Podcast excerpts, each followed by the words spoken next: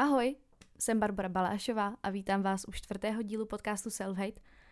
V tomhle díle se budeme věnovat maturitám a budeme tady mít speciálního hosta. Bude to první rozhovorový díl. Podcast Self-Hate je satirický sebenenávistný podcast, který moderuju já, Barbara Balášová. A abych vás uvedla do děje, o čem tenhle ten podcast je. Moje mamka mi řekla, že každý bychom se měli na 100% věnovat tomu, v čem jsme nejlepší. A já jsem profík v sebe nenávisti. Ale dnešní díl bude krapediny.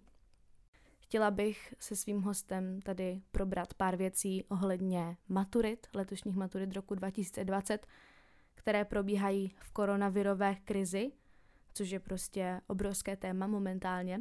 Napsala jsem článek na tohleto téma na webu youthnews.cz všechny články, podcasty a věci o mě najdete na mém Instagramu balasova B, nebo mě můžete kontaktovat na mailu, který mám uvedený na Instagramu. Takže můžeme jít na podcast.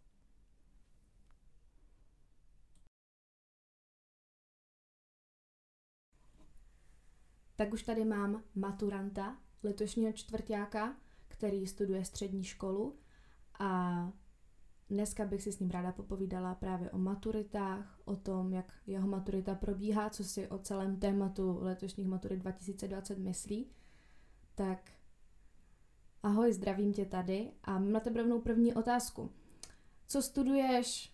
Jak, jak se ti ty letošní maturity líbí? Pověz nám něco. Ahoj, tak já jsem studentem čtvrtého ročníku stavební školy. Eh, co se týče maturit takhle, tak absolutně se mi nelíbí, jak, jak, to, jak to probíhá, jak je to vymyšlené, jelikož všichni, jak nám zavřeli školu, tak jsme si říkali, tak pustí nás do té školy za dva týdny, nepustí nás do té školy za dva týdny, prostě váhali jsme, říkali jsme si, budou ty maturity nebo nebudou. No čím více to stupňovalo, vlastně ty dny, kdy jsme byli doma, tak jsme všichni předpokládali vlastně, že eh, ty maturity budou asi nějak zlehčené nebo poupravené trošku. O úředních maturitách se jenom zmínil jeden pan senátor a to jsme si říkali, jo, tyjo, to je super nápad, taková úleva pro nás, že jo. A pak dokonce to bylo zahrnuto vlastně i do zákona, co říkal pan minister Plaga.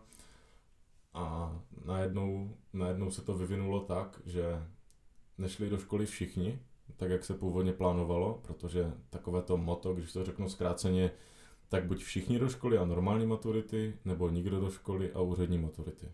A jelikož jsme teďka šli jenom devátáci, první až páté třídy na základních školách a my poslední ročníky maturitních předmětů, maturitních, eh, pardon, maturitních ročníků, tak no, tak jsme prostě, tak máme normálně maturitu běžnou, jako kdyby jsme měli, kdyby jsme prostě v té škole normálně byli. Abych byla tady v podcastu přesná, tak bych chtěla přečíst uh, tiskové zprávy, které uvedlo Ministerstvo školství na svých stránkách. Budu to číst přesně, jak to tam je napsané. 27. března ministerstvo školství uvádí, že jednotné přijímací zkoušky proběhnou nejdříve 14 dní po umožnění studentům vrátit se do škol. V případě maturity a závěrečných zkoušek to pak budou tři týdny. Eh, dále tady Robert Plaga uvádí, že u maturit je klíčové, zda se školy otevřou do 1. června 2020. Pokud ano, budou maturity probíhat sice ve zjednodušené, ale obdobné podobě jako každý rok. Pro případ, že se školy do 1. června 2020 neotevřou, obsahuje návrh v zájmu jistoty maturantů náhradní řešení. Tohle řekl ministr školství. Uh, nově přijatý zákon totiž říká, že pokud nebude k prvnímu červnu školní docházka na střední školy obnovena, bude maturitní vysvědčení vystaveno na základě studijních výsledků žáka z posledních tří vysvědčení. Pokud žák v posledním ročníku v pololetí neprospěl, škola mu umožní vykonat komisionální přeskoušení, aby mohl v případě úspěchu maturitní vysvědčení získat také. Co si myslíš o tomhletom příslibu, který vám Robert Plaga dal? Přijde ti to fair, že, že vám byl dán nějaký slib a teď vlastně maturity probíhají úplně jinak? Tak takhle tak, co si asi všichni představíme pod pojmem školní docházka? Tak školní docházka znamená, že do té školy asi půjdou všichni. Stejně jako je povinná školní docházka, což je základní škola, tak je nepovinná školní docházka, což jsou vysoké a střední školy. A školní docházka znamená, že se do té školy prostě chodí. A je úplně jedno, který je to ročník. Tohle to není školní docházka, jelikož konzultace, které jsou teďka od toho 11. května umožněny, tak jsou dobrovolné všechny. My, co se sejdeme v té třídě, není nás ani 15, jak bylo původně plánováno, že budou dvoumetrové rozestupy a bude nás tam maximálně 15, nás v té třídě je 6. Ve druhé skupině, aby nás teda nebylo dohromady 30 v té třídě, je jich tam asi 4, když to tak řeknu, tak co je ta školní docházka? Tohle to není školní docházka. Ta školní docházka nebyla obnovena, můžeme si takhle tak slovíčkařit celou dobu. Nebyla. A chtěla bych se s tebou pobavit právě o těch konzultacích, co teďka u vás na škole probíhají. Uh, jak říkáš, chodí málo lidí a zajímalo by mě, dodržují se opatření, která jsou, která by měly být. Má, jako, máte dezinfekci ve škole, dodrž, nosí se roušky na chodbách nebo ve škole, ve třídě. Funguje to všechno? Dodržujete rozestupy?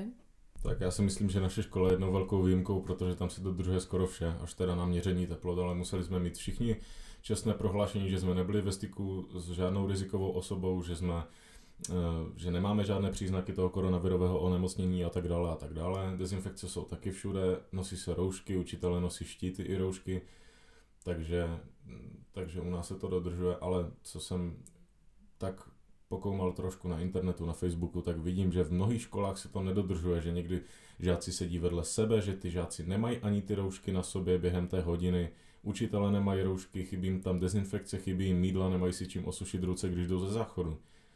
Tak kde je ten problém? Byl problém v tom, že ty manuály, které byly vydané pro ty školy, tak jsou jenom manuály. Není to vyhláška, není to žádný ustanovený zákon. Ti lidi to dodržovat nemusí. K čemu to teda potom je? Právě zmínil si, zmínil si, že jsi hledal na internetu, souhlasím s tím, taky jsem hledala právě na skupině petice za uzavření škol do konce školního roku. Eh, byl tam příspěvek, kde lidé v komentářích sdíleli fotky svých spolužáků, jak sedí vedle sebe, 50 cm od sebe. Nemají roušky, fotky, kde chybí dezinfekce a tak, takže určitě to je dohledatelné. Mm, chtěla bych se s tebou pobavit na asi další téma. Jak probíhalo vaše studium na vaší škole? V době korona, korona krize, nebo pověz nám nějaký svůj názor na to, jak probíhala ta právě ta distanční výuka, ta, ne ta formou prezence. Tak jelikož my maturujeme ze spousta odborných předmětů, tak těm odborným potře- předmětům potřebujeme i konzultace, potřebujeme vědět, co a jak potřebujeme vědět, jestli pak u těch ústních, u té tabule, na kterou budeme kreslit ty různé obrázky, ty schémata, prostě těch věcí, které se teďka učíme, tak musíme vědět, jako jestli to má být takhle, co tam můžeme vynechat, co tam, co bychom tam naopak neměli vůbec vynechávat. No problém byl v tom, že ne všichni učitelé se té online konzultace zúčastnili. Měli jsme jednu učitelku, která nám furt posílala úkoly, furt uh, s náma chtěla něco probírat, dokonce nám uh, přes um, správce školy zařídila, že si můžeme Eh, bezplatně stáhnout a volat s ní přes Teams aplikaci, takže tam jsme měli konzultace, měli jsme konzultaci teďka s ní ve škole, takže třeba s touto učitelkou vůbec nebyl žádný problém.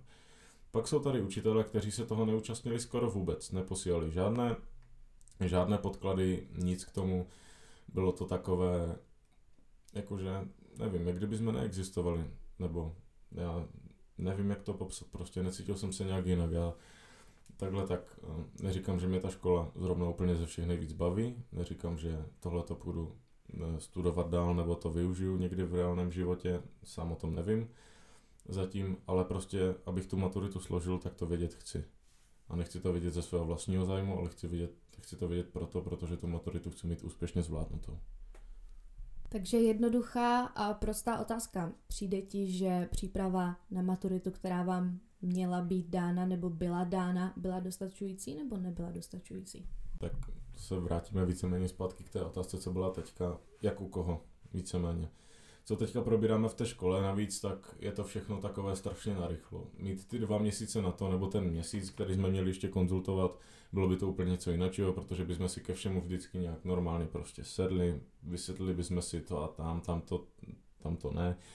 No a teď je to takové, že honem, honem, hura, hura, rychle, rychle, jo. Takže je to, pro studenty je to velmi špatné na zapamatování. Ne, nestačí to, prostě to nestačí. A vsadím se, že i těm nejchytřejším tohle to nemůže stačit.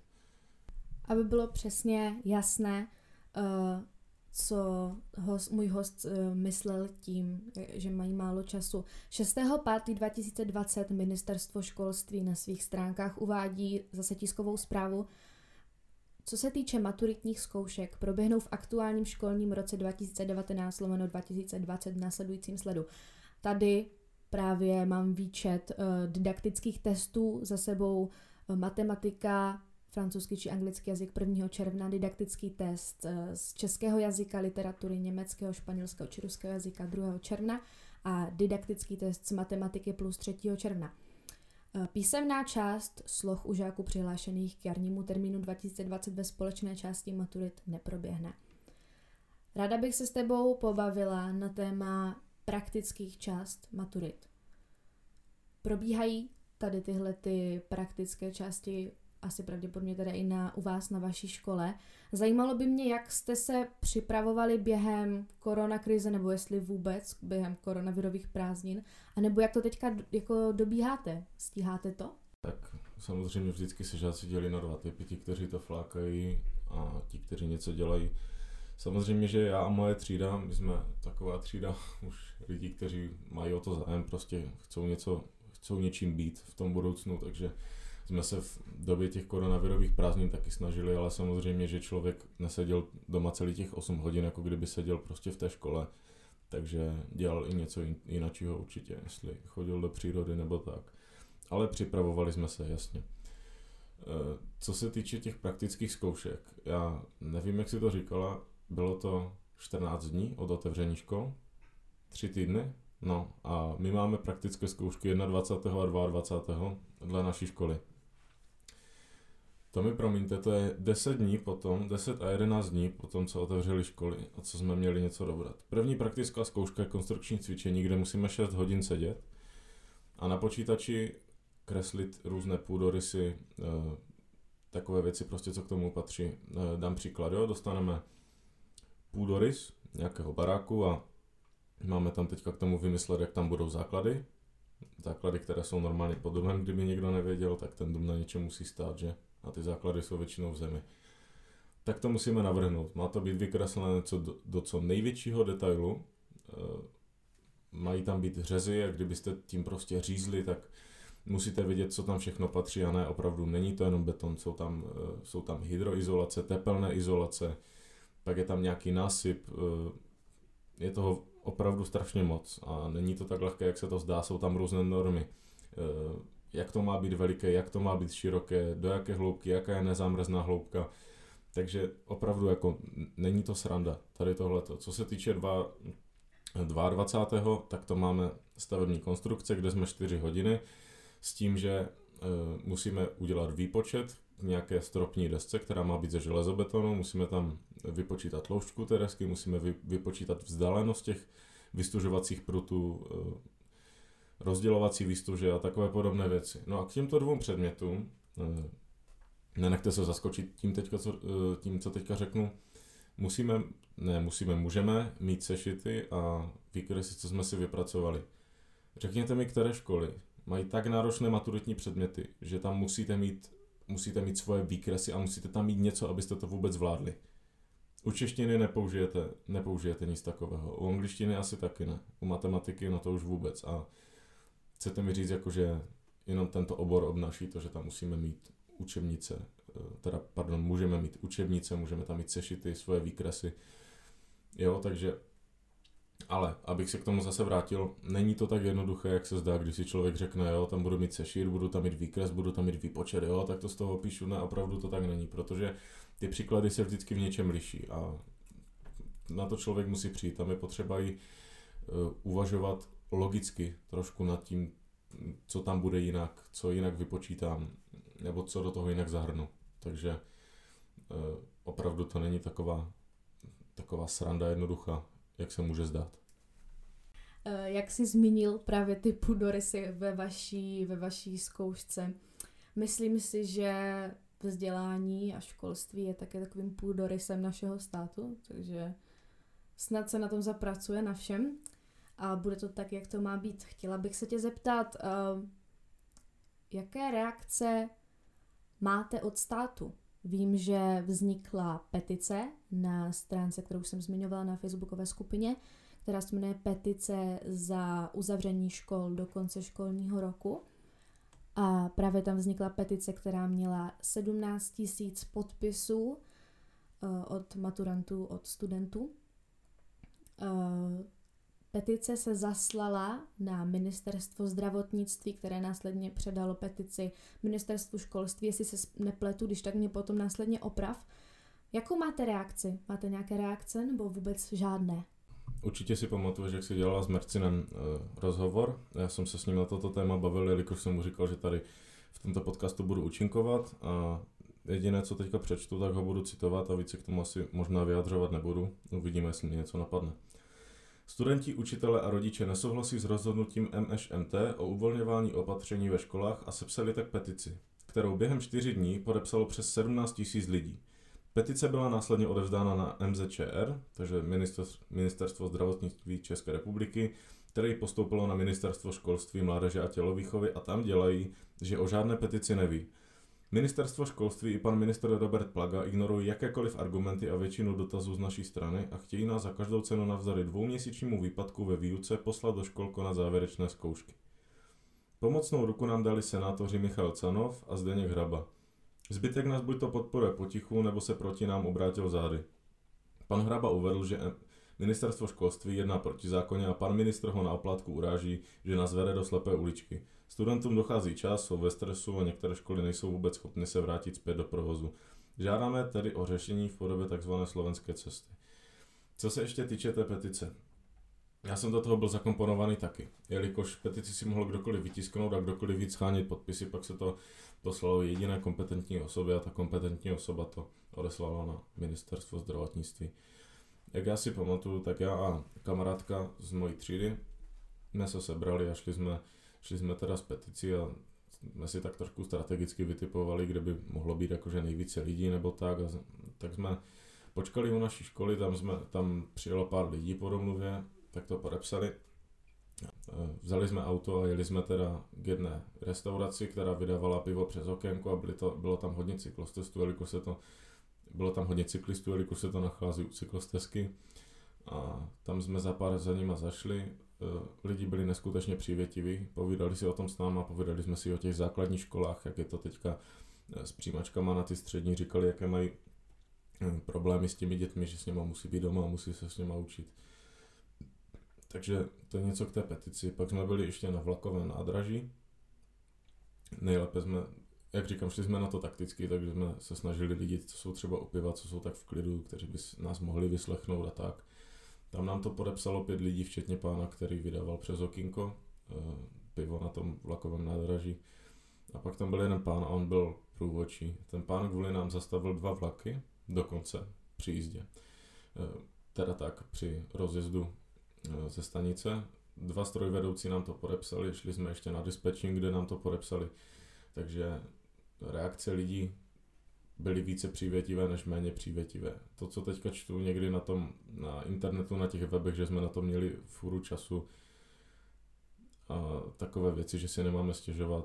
E, vidíte to sami, já se k tomu nebudu vyjadřovat, protože bych musel být asi zprostý potom. Abych upřesnila, právě uh, dělala jsem rozhovor s Mercinem, který je který je zakladatelem a správcem skupiny petice za zrušení, uzavření škol do konce školního roku. A právě o tom je i článek na webu juvnews.cz, o kterém jsem mluvila na začátku. A právě i ten Mercin stojí za tou skupinou, která má teďka 12 tisíc členů. Před měsícem skupina měla 3 tisíce členů, teď jich má 12 tisíc, takže určitě všichni sami vidíte ten, ten zájem, ten nárůst. Chtěla bych se ještě pobavit, uh, právě v té skupině vznikají velké iniciativy, jsou tam aktivní studenti, kteří se podílejí na právě té petici za, úřední, za udělení úředních maturit a vznikla tam možná i tam nějaká iniciativa reportáže, která se odvysílala na CNN Prima News před dvěma dny. A Uh, máš něco říct, co říct k tomuhle? jestli bys byl tak hodný, poprosím tě o tohleto, jestli s váma komunikují nějaká média a jak se tohleto daří. Tak co se médií týče, tak potom, co to odvysílala Prima News CNN, tak eh, se ten zájem vlastně o, o, o ty úřední maturity vlastně takhle tak začal víceméně zvyšovat. Lidi, lidi začali vědět, o co jde, protože do teďka nás skoro všichni lidi s tímhletím ignorovali, eh, vůbec nás neposlouchali, jak říkám, měli na to svůj názor, jako předtím, že jsme na to měli spoustu času, což je samozřejmě blbost. Jak to neprobíráte s kantorem, tak je to prostě k ničemu. Sami se to doma nenaučíte. Respektive neporozumíte tomu. Takhle. Pamatuju si, že eh, Mercin vlastně dával takový příspěvek na, na Instagram na to slovo studentů a pak i do té skupiny o té petici, že v 18.55 jednoho dne máme sledovat Prima News, tak jsem zavesil příspěvek, tak co už koukáte a kdo neví, ať naladí na Primu. Tak jsme tam celou dobu čekali, že tam budou nějaké zprávy a ty zprávy tam nebyly. No a během toho se pod tím příspěvkem vyronilo asi 600 komentářů. Jako byl to neskutečně živý chat. Nebyly to komentáře, byl to fakt živý chat. Jako bylo to, byl, byl to masakr, kolik lidí na to čekalo. Říkám 600 komentářů a bylo to během hodiny, půl hodiny přibližně. Takže jo, takže byl to prostě masakr. No. A potom začali si nás i všímat seznam zprávy, kdy s panem Plagou byl rozhovor a pan Plaga reagoval na eh, dotazy vlastně lidí z e-mailu, z Twitteru nebo z Facebooku a o těch maturitách tam taky padlo hodně věcí. Pan Plaga se tomu vždycky vyjadřil tak, že to víceméně trošičku obešel, takže mm, jakože furt nemáme, to na co se ptáme, tak na to furt nemáme odpověď. Furt na to čekáme, děláme maximum pro to, aby se, eh, mluvím teďka za studenty, za všechny studenty, nemluvím za petici, děláme fakt maximum pro to, aby se to někam dostalo, aby se to šířilo, říkáme to známým, šíříme to, sdílíme příspěvky, kde to jde, jo. Takže tak. Jestli se nepletu, tak právě v reportáži padlo, padl názor pana Plagy, že byste měli, že byste měli směřovat petici a slova eh, k panu ministru Adamu Vojtěchovi, ministru zdravotnictví. Snažili jste se třeba kontaktovat právě i ministerstvo zdravotnictví, které stojí určitě za mnohými opatřeními, která právě v této době jsou? Tak jestli tohoto pan Plaga nebo někdo z jeho podřízených tohleto poslouchá, tak pane Plago, tohleto patří pod vaší kompetenci a patří to pod vaší kompetenci do 17. května. Od 17. května má teprve pravomoci v tomhle zasahovat pan ministr zdravotnictví, pan Adam Vojtěch. Teď jste kompetentní osoba vy, vy byste, vy byste na tohleto měli reagovat. Nesvádějte to na jiné. Jo, prosím, momentálně. A to, že si přesouváte tu petici mezi sebou, jakože, pardon, ale ví se o tom.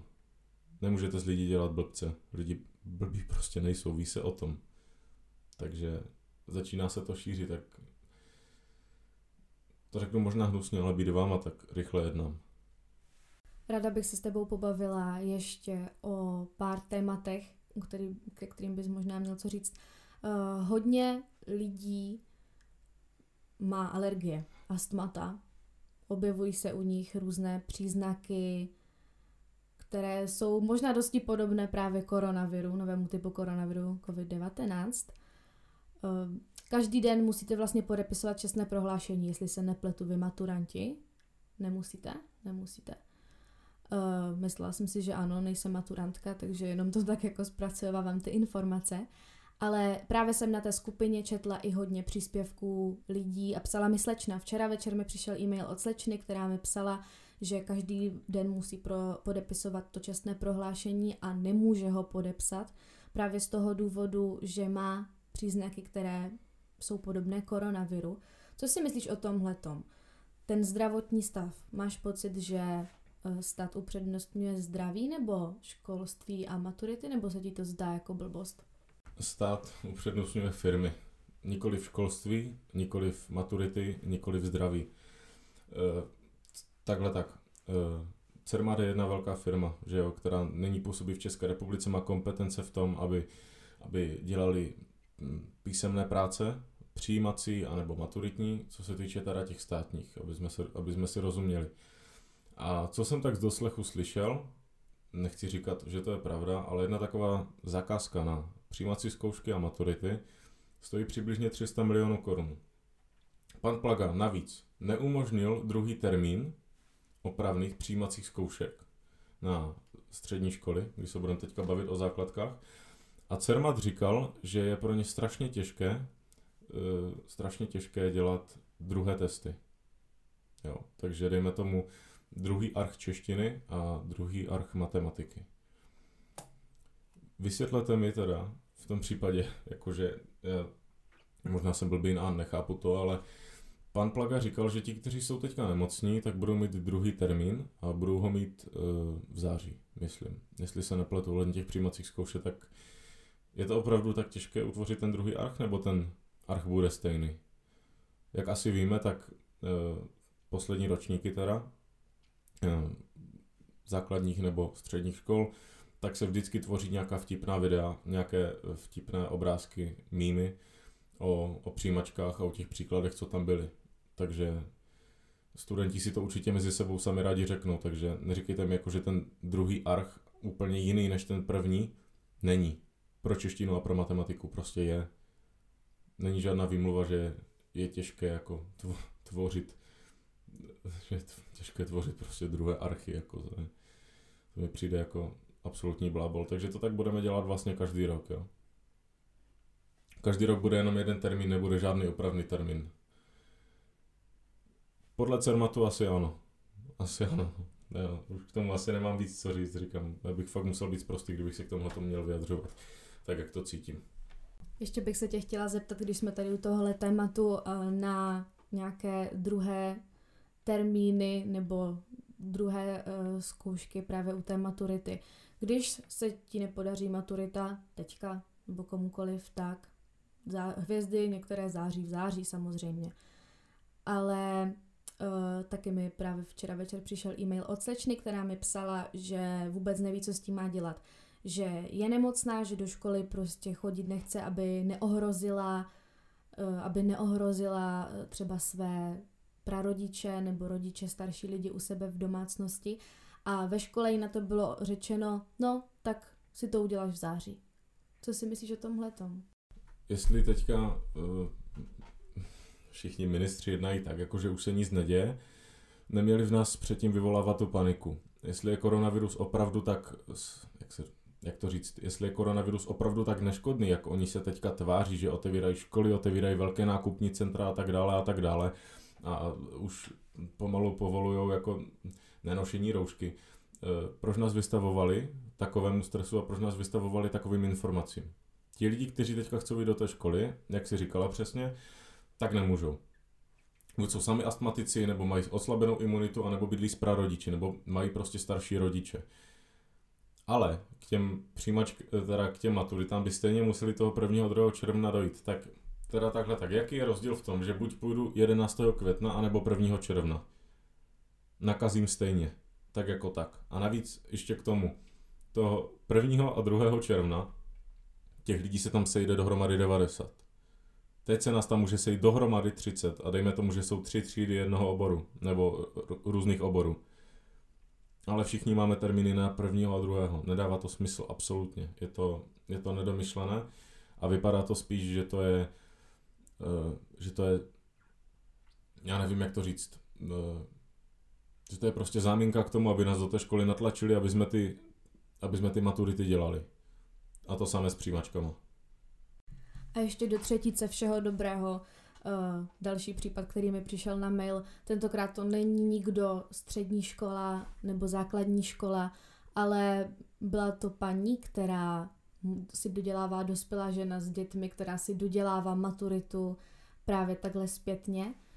A to mi přijde teda jako hrozně zajímavý případ. Řekli, že pokud nebude mít maturitu udělanou do června, do léta, ztratí práci. Jak si to máme vysvětlit? Co si myslíš o tomhletom?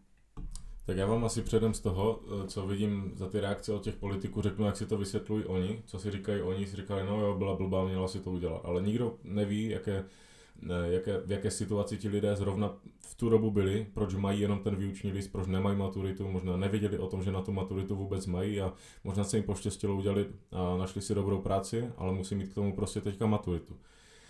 Co se týče těch lidí, ti lidi musí dojíždět do té školy, jsou to takzvaní dálkaři, eh, mají třeba i děti zrovna a že přijde taková situace, tak na to vůbec nikdo nemohl myslet.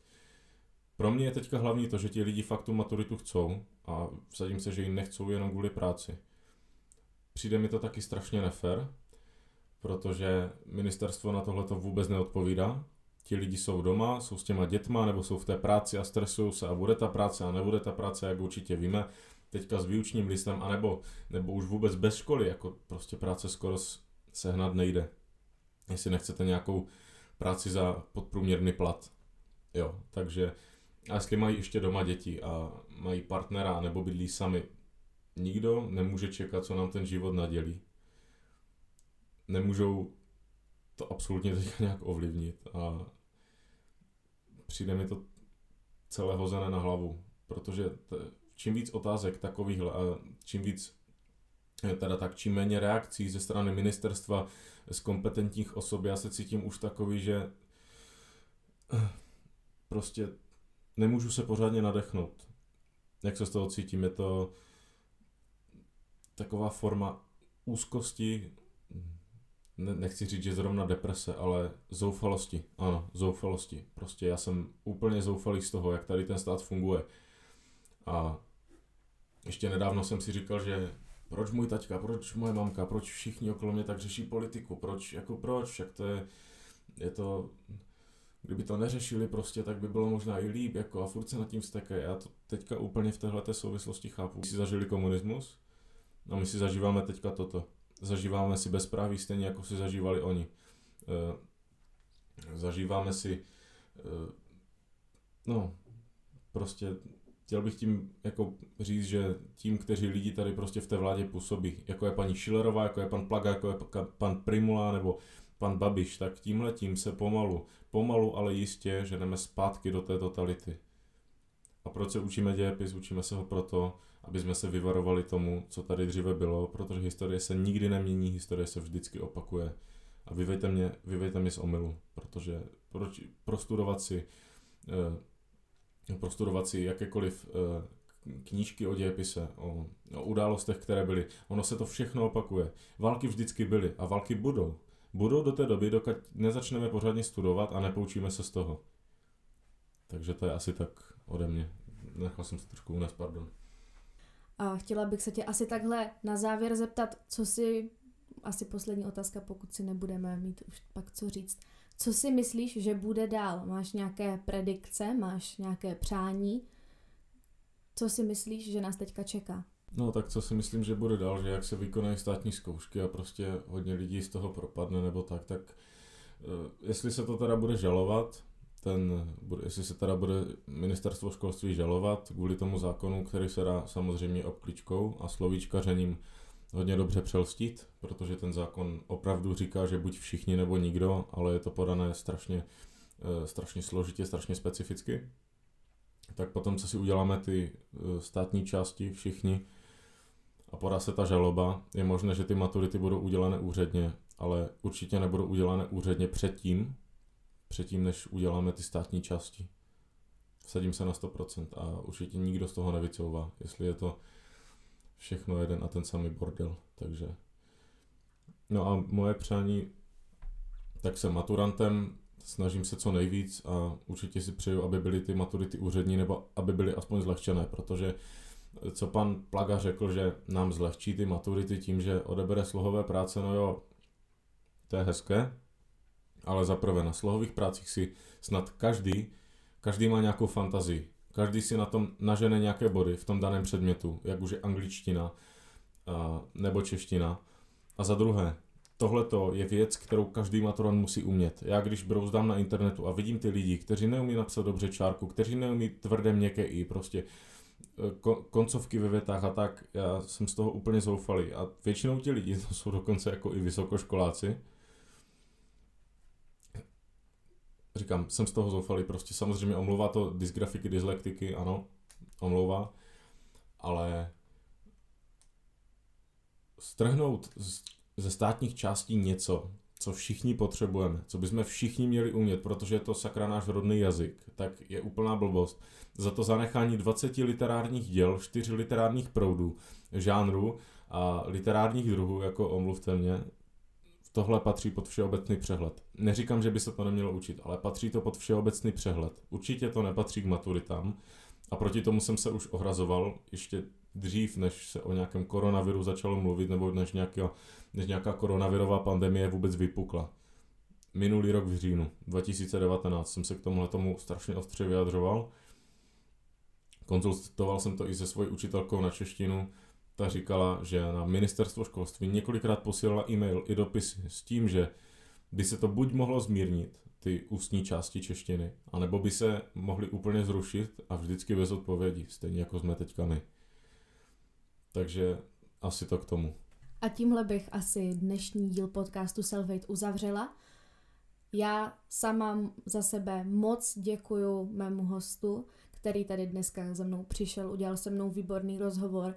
A vy, posluchači, prosím, podpořte tu stranu, na které, která vám přijde jako ta správná. Myslím si, že po dnešním rozhovoru by si každý mohl udělat svůj vlastní názor. Tak jo, tak podávám ještě mikrofon zpátky k mému hostu Maturantovi, ať se s vámi rozloučit, řekne nějaké poslední slovo.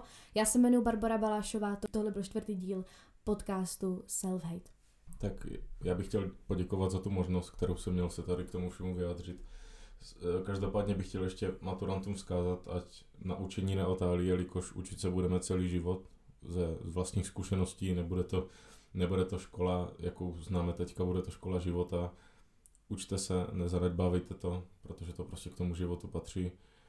A chtěl bych se teda tím se všemi rozloučit a doufat, že se věci hodně, hodně rychle změní, i když to tak nevypadá, ale furt v to budu doufat a budu doufat, že správně. Tak tohle byl čtvrtý díl podcastu Self-Hate. Mé jméno je Barbara Balášová a víc informací o mě a o tomhletom podcastu se můžete dozvědět na mém Instagramovém profilu balasova potržítko B. Snad se vám tenhle ten díl líbil a můžete mi dát feedback na mém Instagramu nebo kdekoliv jinde. Tak se mějte krásně, ahoj!